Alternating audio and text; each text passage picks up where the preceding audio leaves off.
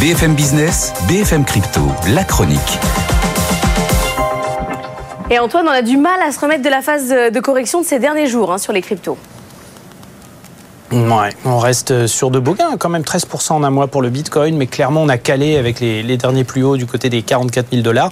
Là on végète un peu du côté des 42, pareil pour l'Ether, hein, depuis qu'il a redépassé les 2000. Là on est sous les 2200, l'XRP sur les 67, et puis euh, forte prise de bénéfice sur le Cardano, hein, qui perd 11% en 5 jours. Mais il faut dire que malgré tout ça, les gains sur un mois sont toujours d'un peu plus de 50% et 130% sur 3 mois. Et depuis le début de l'année, hein, le Cardano c'est vraiment la révélation du marché crypto Et Antoine, focus sur l'industrie des minages qui renoue avec ses vieux démons, avec notamment cette frénésie d'acquisition euh, chez les majors, notamment en matière de sites de production énergétique.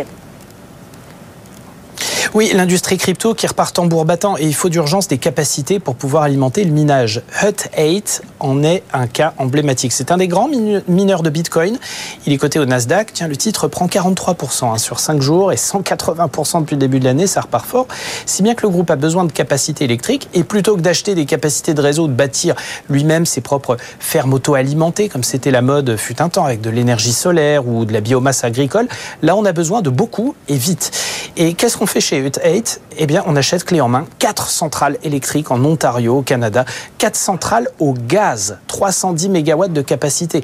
Hut 8 qui continue ainsi à faire ses courses après plusieurs achats du même type cette année au Canada, mais aussi euh, au Texas, au Nebraska, dans l'État de New York. D'autres mineurs, ils vont carrément encore plus fort. Récemment, un de ses concurrents se vantait même d'avoir créé une chaîne de minage qui reposait sur l'incinération de vieux pneus.